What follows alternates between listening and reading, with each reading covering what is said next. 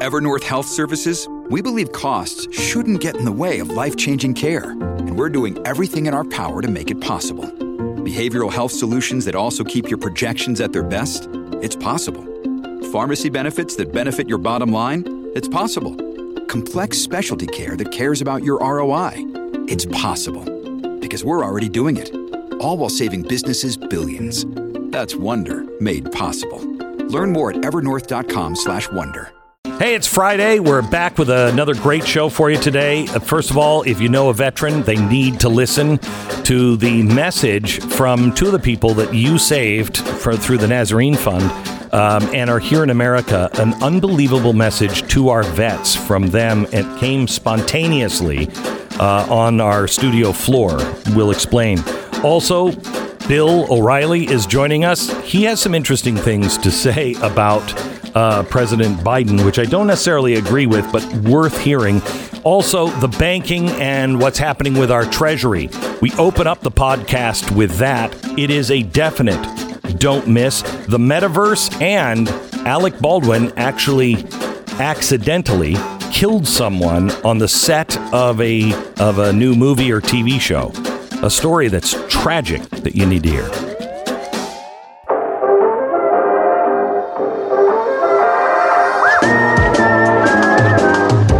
Listening to the best of the Glenn Beck program. All right, I want to start with the opinion piece from the Washington Post today. All right? Uh, Saule Omarova. Do you know who she is? Pat, do you know who she is? she is the nominee to be the head Oh, yes. of the Office of the Comptroller Yes. of the Currency. and she's essentially a communist. Okay. Do you know what? Why? What do you know about her? Uh, she wants the Fed.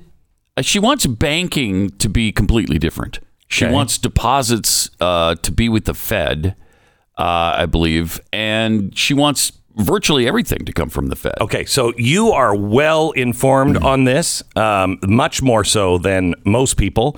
Most people will say she wrote a paper about Karl Marx in school because she was uh, educated in uh, the Soviet Union and she won't turn it over in Republicans. That's what most people know about her. Yeah. She is now. This is this is from the Washington Post. I'm not going to read the whole thing, but I'm going to read highlights.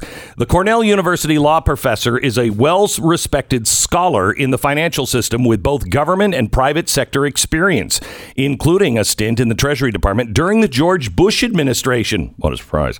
She is, moreover, a woman of color and an immigrant, born in what was then the Soviet Union and is now Kazakhstan. Boy, you remember when the press and the Washington Post said that about Melania Trump? And they were like, hey, let's not be mean to her. Uh, She's an immigrant.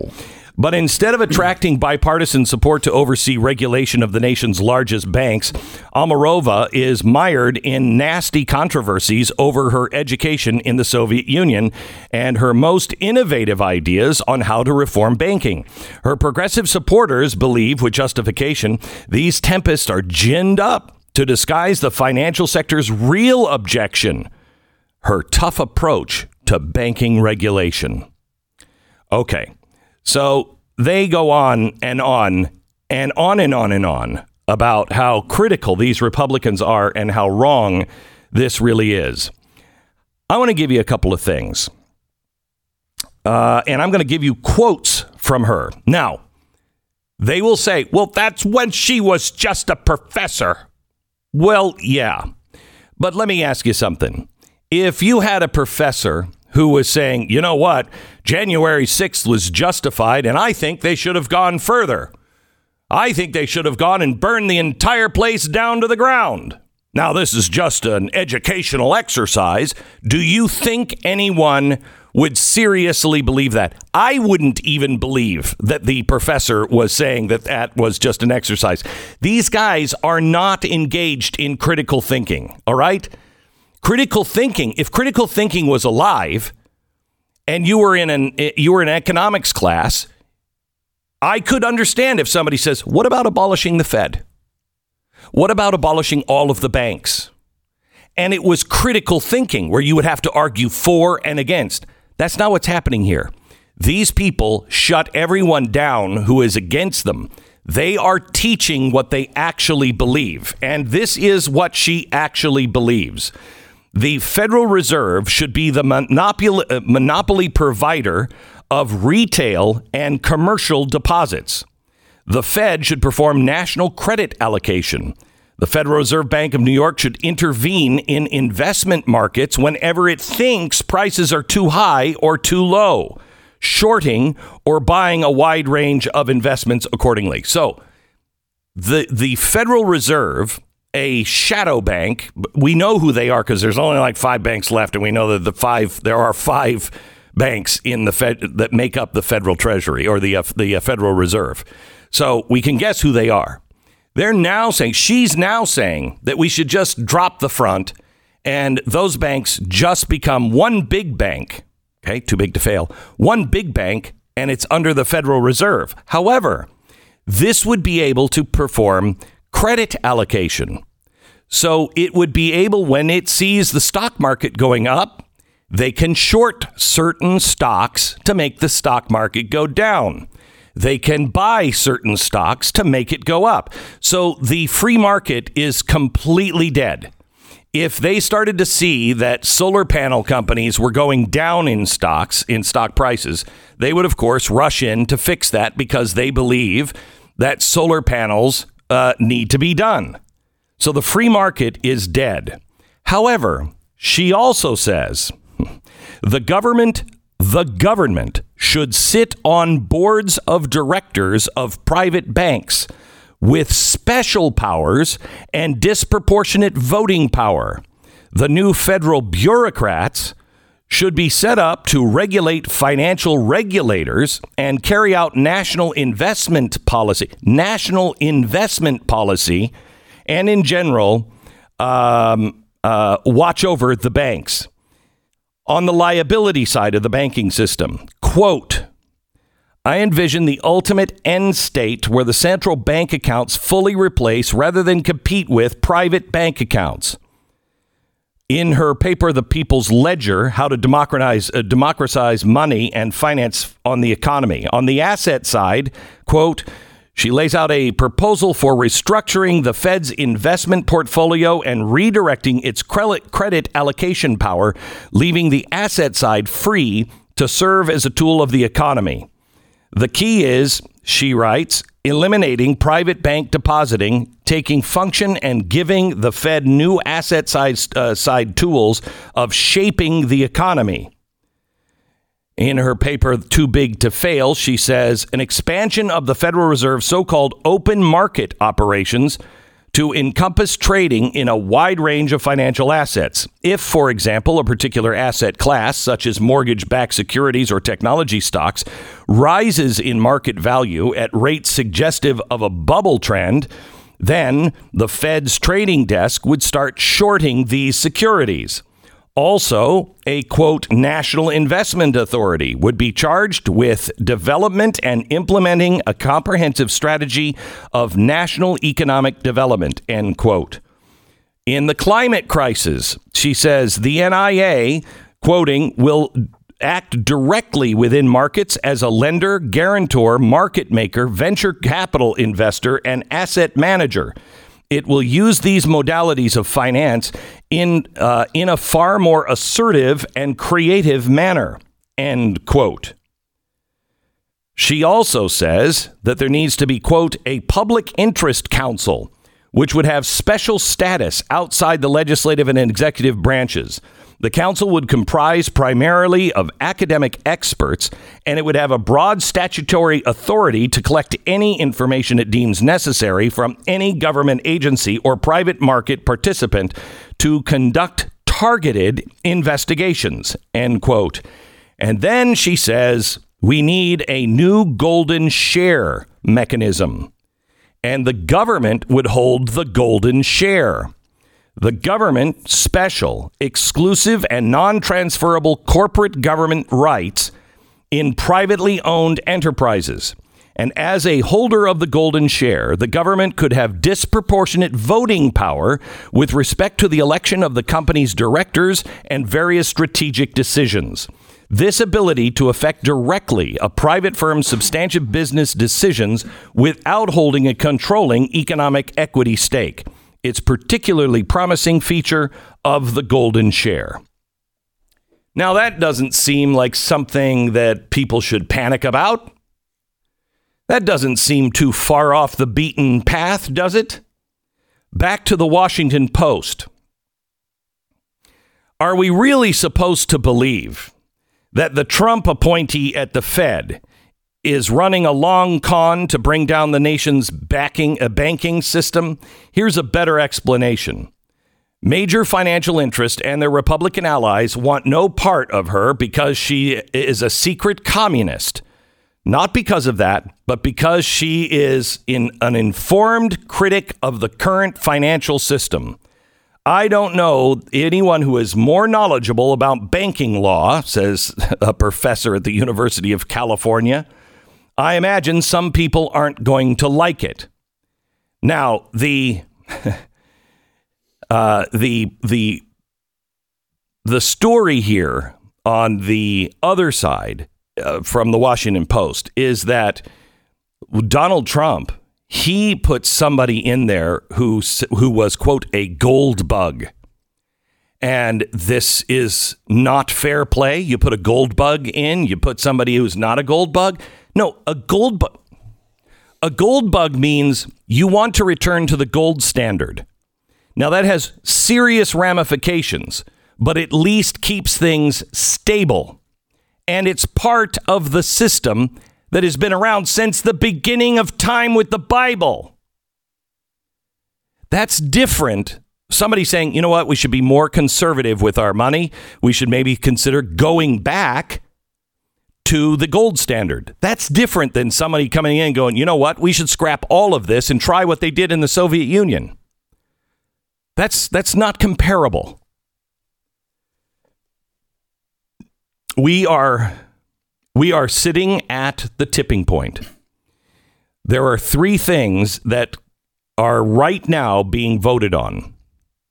And if they go through, I don't believe there's a way back to the America that we know. And they're all going to happen, I think, before Christmas or not happen.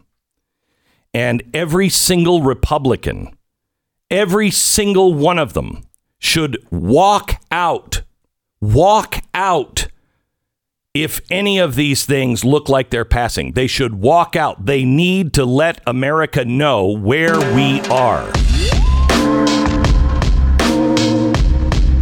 This is the best of the Glenn Beck program.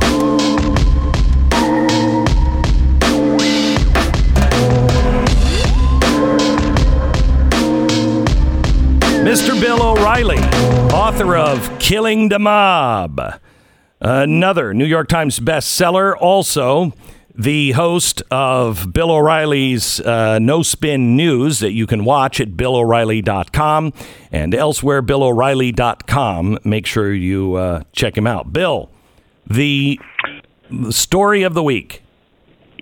Uh, the story of the week is you just telling the world how much you respect me that that is well it, what a colossal page one story we are living in an yes. age of lies. You would never lie beck. One thing about beck that everybody should know because i've known this guy now for eons. So beck never never misleads. Sometimes he's befuddled Beck is, and sometimes he's wrong, but he doesn't mislead. So what he tells you is what he believes. So when you said that you respect me so much on Friday, this is the greatest day of your life, I mean, I was almost brought to tears back. Yeah, okay. For a biggest story of the week besides that one. okay. So the continued befuddlement of the President of the United States is mm. the biggest story of the week. Now, last night there was a town hall that nobody watched. I predict the audience will be less than 2 million. Uh, there was a baseball game and a football game, and I think there was something on uh, Starz where a zombie was chasing some girl. It'll be you know, way less than 2 million. Happens. It was on right. CNN, and they haven't broken I think it's 600,000 people in so weeks. I think your audience will be interested to to hear how this stuff goes down. So Biden's falling in every poll. There isn't one poll where he's not falling. Even the CNN poll has him way down, and he's he's going to go into the 30s soon. So his approval rating on the Real Clear average is about 42 now, but it's about to hover into the 30s. So his people go, well, we need to get Joe on television, but we can't have him actually answer questions from journalists. That would be preposterous. So we're never going to do that. So where should we go? How about our appendage? the cable news network CNN. And in the process, we'll get our pal, our buddy, Anderson Cooper, to go up and we'll do a 90 minute hmm. town hall for Joe Biden in Baltimore with all liberal people submitting questions in advance. What could go wrong? so Joe Biden could go wrong. setup. Right. That's that's a setup. But they have to. They have to get him out. They have to get him out there. So um, the deal, and I know this to be true, uh, was you'll spend the first half hour on how great Biden's massive spending bills are, and how everybody who matters. And that's not you and me, Beck. Mm-hmm. Everybody who matters will get a massive amount of stuff and money from the Biden administration. First half hour is going to be all that. That was the deal that was struck, and that's exactly what happened. And I predicted this yesterday on the No Spin News, so I'm not, I'm not, you know, pulling this out of air. I predicted before the town hall this would happen because I was told this was the deal. Now, whenever you have a presidential interview, um, the president's side tries to, you know, well, what are you going to ask him? How is it going to go down? I, I, I, and I've done many, many presidential interviews. I never give them anything. I, I just say, look, you know, I don't know yet. I'm, I'm too dumb to really think in advance. So anyway, last night Biden gets up there. The good news was he had energy. Uh, he stood up for 90 minutes. I don't even know if I could stand up for 90 minutes, but he was he was up there, um, and his lips were moving. He seemed to understand the question, but he couldn't really answer any of them. None of them. and, and here's how bad it was. So he was asked, would he remove the statue of Thomas Jefferson in New York City's uh, City Hall? A, a question doesn't get any easier than that. I mean, mm-hmm. it's it's very clear. You know what his answer was? It depends. It depends on what? You know, you don't know. And then the other question is, how come you haven't visited the southern border? Hang on. Here's his answer on that. Uh, three, please. Do you have plans to visit the southern border? Uh, I've been there before, and I haven't. I mean, I know it well. I guess I should go down, but the but, but, but the whole point of it is I haven't had a whole hell of a lot of time to get down. I've been spending time going around looking at the 900 billion dollars worth of damage done by uh, by hurricanes and floods and and weather and tra- and traveling around the world. Wow. Yeah, he can't get down. Doesn't have time to get down. However, however, he's been in Rehoboth Beach, Delaware, for I think they had a number up there in a colossal amount of time. But he eh, really don't have any time. And, You know, there's more than two million uh, foreign nationals have come in in the last fiscal year, but I, I just can't get down there. Kamala can't get down there either. You know, we just can't do it. So when you see stuff like this, and the other one was the gas prices. Uh, one of the uh, audience members said, "When the gas prices coming down?" He goes, "Uh, I don't really know. well, maybe next year." Uh, so you're sitting there, you're going, "This is insane. This is the most powerful man in the world." Yeah, he says I don't Can't have a you- I don't have a near term answer for high ca- high gas prices. I, yeah, and I, you know, hey, but don't worry about it because we're going to give you subsidies for all your energy needs. See, this was everything came back. We're going to give you, give you, give you, give you, give you. That's all it is. You know, and then people now don't believe him because they know he's not going to get any of this passed. And then his opposition is becoming more emboldened, including his opposition from his own party. So yesterday, the report is that Joe Manchin, the senator, Okay, wait, wait, wait. Virginia- Before we wait, wait. Before we get into that, I just want to. Uh, um, Biden with his hands during a question. If you happen to be watching, I'll describe it after. Here's the clip. About that, with just in terms of inflation, because you had told uh, us at a town hall, I think it was in July, that the in, this was just near-term inflation. The, the Wall Street Journal recently talked to like 67 uh, financial experts who said that they they saw high inflation going all the way or deep into 2022. He stands there for 30 seconds with his hands out in front of him, clenched, and he doesn't move, uh, which seems like a neurological issue. Quite honestly, did you notice No, that? No, he was just he was just stunned by the tough question because his- that's what he was stunned by. What? Somebody's actually challenging me? And then he looked at Anderson. Now Anderson's job, Anderson Cooper, we all love him. You know, I, I mean, this guy is magnetic. So anyway, his job is to get Biden out of any tough spot, and Anderson's good at it. And once the border thing started to go south, pardon the pun, Anderson said, mm, "Let's talk about something else." You know, and it was it, for me, and I'm sure you, as veterans of the journalistic game, and knowing what you do is try to get as much information as possible out of the president of the United States. That's the goal of any town hall or any interview. Cooper, that's not Cooper's mandate. Cooper's mandate is to save him and it was so obvious. And I, you know, AT and T owns CNN, and I don't understand a, a corporation. They've got to see what's happening over there. That it's a, it's a ratings disaster. They all are. All three of them are getting pounded in the numbers. They're losing just hundreds of thousands of viewers. Um, but they have to see that this is embarrassing now. This is way past the point of bias or partisanship. It's now into the realm of embarrassing. And so this is the most important story of the week for Americans because you see a befuddled president being propped up by a corrupt news network. And that is disturbing. Okay, Bill, we want to talk about the reconciliation bill and uh, what's happening in Congress. Biden says now he's opening to he's open to altering or eliminating the filibuster Yeah. to uh, uh, advance voting rights. Right.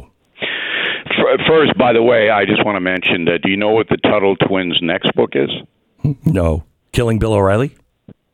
Tuttle twins kill the mob. Wow, wow, that's Yeah. yeah, The next one. yeah. Well, Um, reconciliation bill. Okay, so um, Biden knows that this is not going to get through 3.5 trillion, and maybe he'll get half of that. Maybe shouldn't pass. But now, because he's on the skids, Manchin and Sinema, the two dissenting um, Democratic senators, and it's pretty shocking that out of 50 Democrat senators, there are only two that are dissenting. Shocking.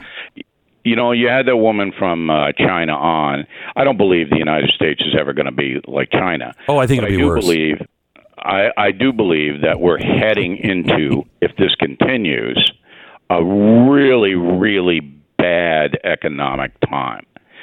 Because you cannot run an irresponsible government the way the Democrats are running it.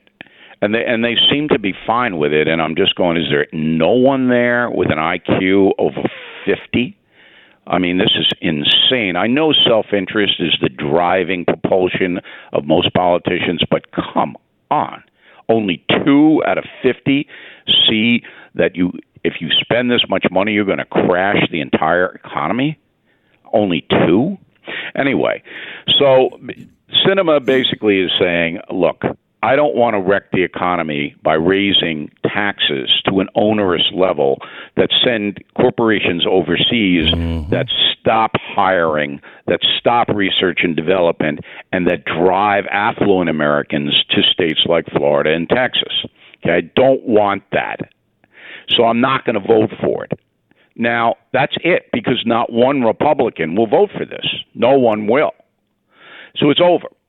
And then Manchin, he plays a game, uh, and it is a game, of basically saying, look, I'm putting West Virginia first, and if we have to pollute the world like coal, that's what we're going to do. I mean, that's Manchin. But in the process, he's holding up every green thing in the world. So there's a good and a bad for Manchin. So Biden knows now because Jill told him. And by the way, I, this has been so ignored.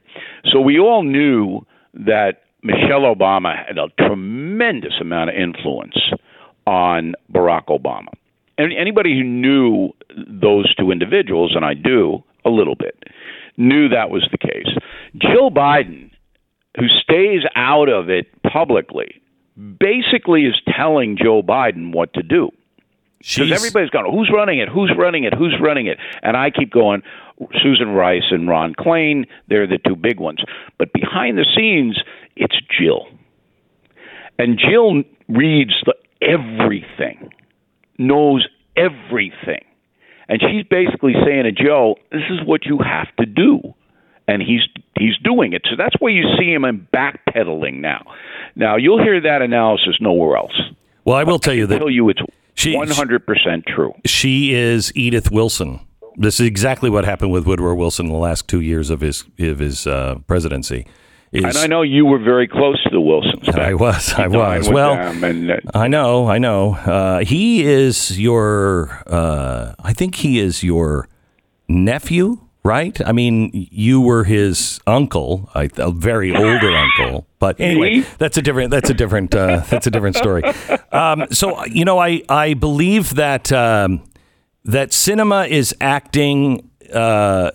Truthful. I don't think she's playing a game, but I think Manchin is. You'd agree with that? Oh yeah, Yeah. Oh yeah, sure.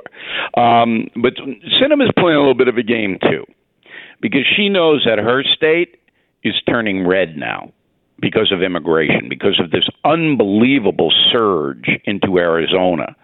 That all the independents are turning against the Democratic Party. Cinnamon knows that.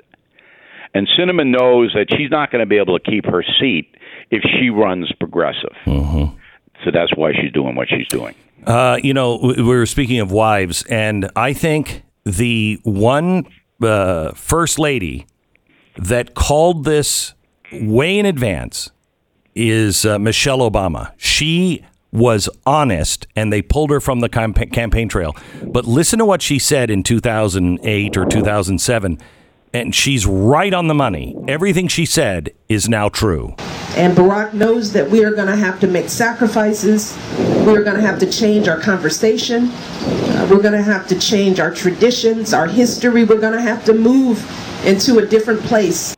Okay, so when she said that, it, you've seen it happen, but it's now complete because the first thing that she said was, You're going to have to make sacrifices. This president now is telling you to make sacrifices. This president is now telling you it won't get better than this. This president is now basically Jimmy Carter. Well, if you're cold, put a sweater on.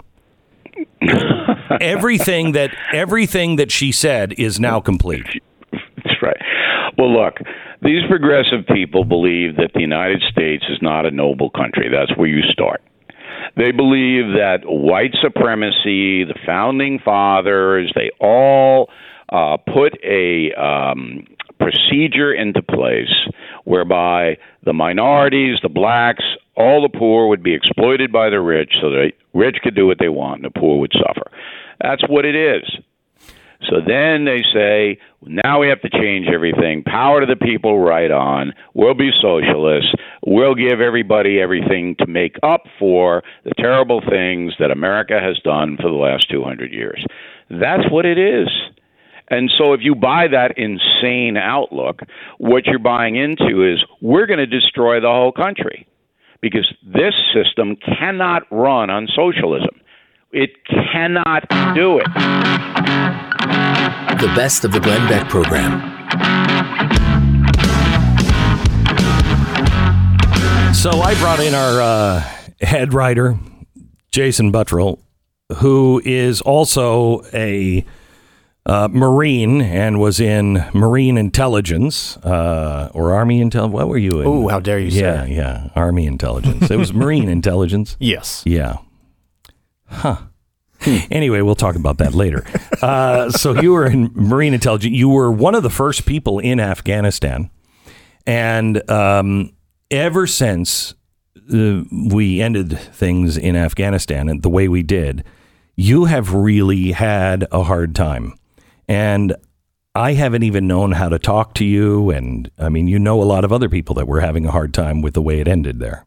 Yeah, I, I think that there's two different mindsets from soldiers. And this goes back to the beginning of time. Go back to Alexander the Great. Uh, it just it doesn't matter when, but fighting men when they go into battle, there's a couple mindsets. There's one mindset that I fight for my teammates. I fight for the guy on, my le- on the left and the guy on my right. And usually they don't have issues when they get out of combat. Um, and that's great. And th- that's actually the mindset to have.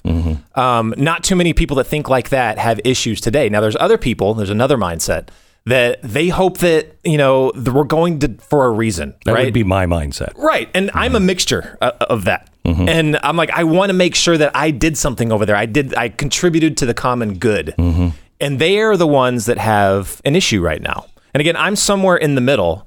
And like, I remember rolling through the streets of Kandahar, and you would see women stepping out of their homes and they were throwing off their hijabs or taking off their, their head coverings. They were jumping into vehicles and driving off to go down to the store. Hmm. And I I felt that in my heart. I was like, mm-hmm. we are here not only to help destroy the Taliban and Al Qaeda, but this right here is a tangible thing that you now see when the fall happened and ha- the disastrous you know uh, thing that happened a, a month ago. That those flashbacks come back to you, and you're like, So I did all this for nothing. right. So we had we had um, two sisters in for Wednesday show. It, we've never done a show like this before. You really need to watch it. It is it's captivating. These are two unbelievably brave women. Um, two sisters. One was repeatedly, I mean, came this close to death with the Taliban. Uh, and uh, she got out, and it's because of you, this audience, and you really need to watch it. It is it's such a powerful story and such a good story. Um, you're, I think you're going to love it, and you can watch it with your family. It's really a good story.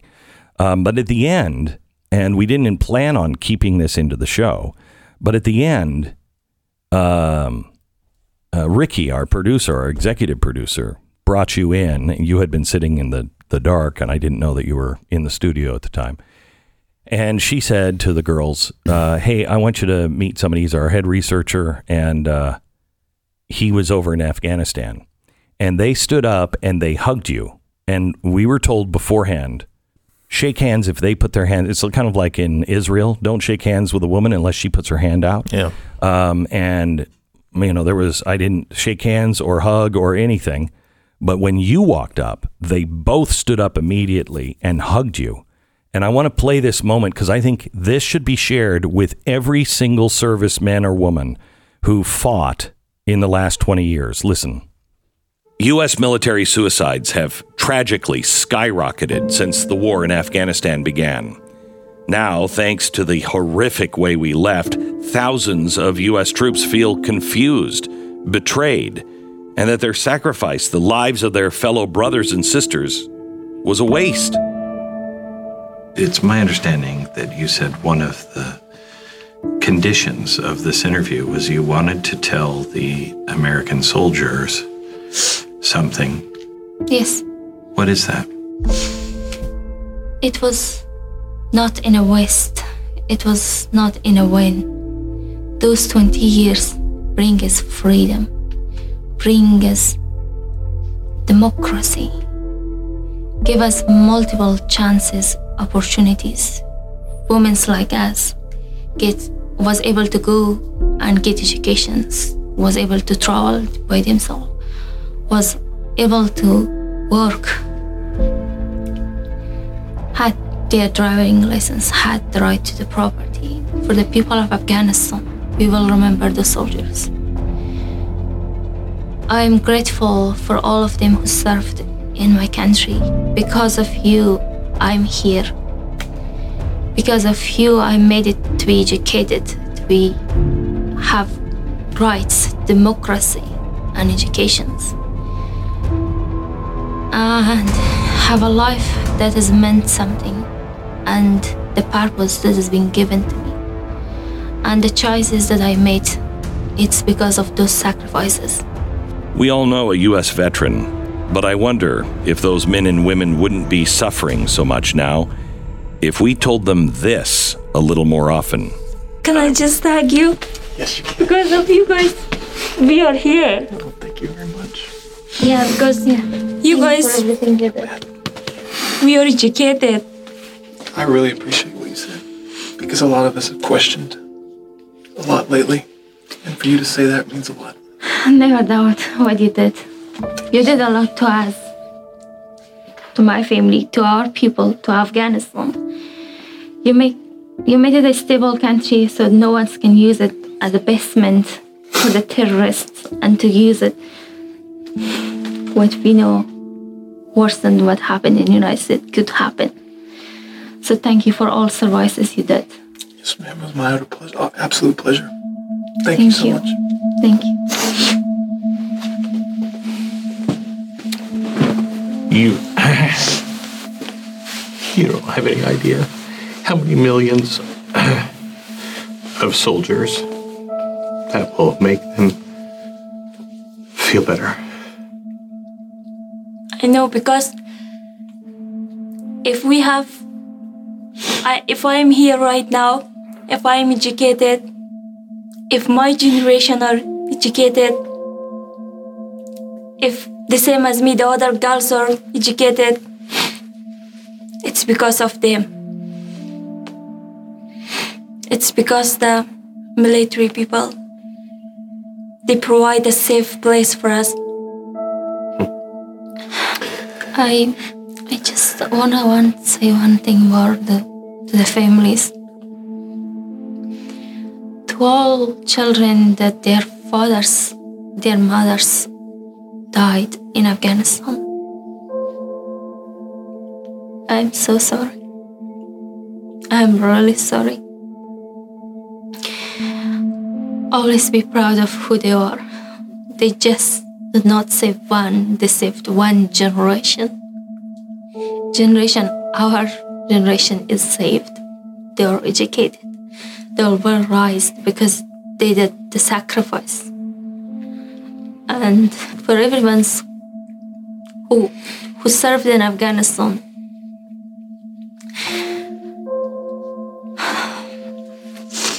it's much more than what you think.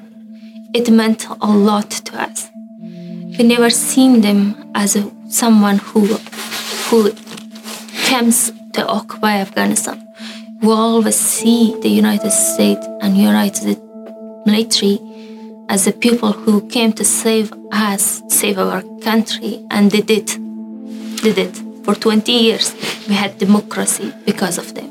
We had human rights. We've torn ourselves apart since we went to Afghanistan. We're not the same nation we were.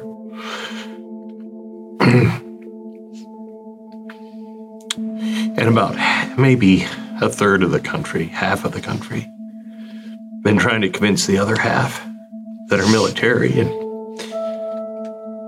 and the things that we have uh, done overseas that were just monsters and killers. And I think this is the first time in 20 years I've heard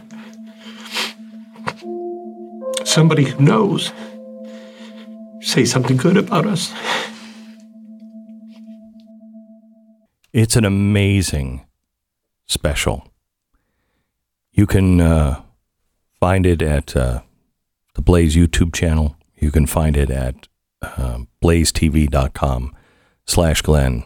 That's just the ending of it, but I, I want you to share it with anyone that you know that is a, a veteran uh, to see what these you understand how it has affected generations now. And you should watch. If you gave to the Nazarene Fund, you should watch because of of their lives and how many lives you have affected and it's generational. Truly generational. That was a gut punch when she said that. I had not thought of that, before at all. And the moment when she said that, uh, the first thing that popped in my mind was all of the babies and the young kids Mm-hmm. that we saw running out and playing out in the streets. Mm-hmm. It's been 20 years, just like she said. We saved an entire generation. Mm-hmm.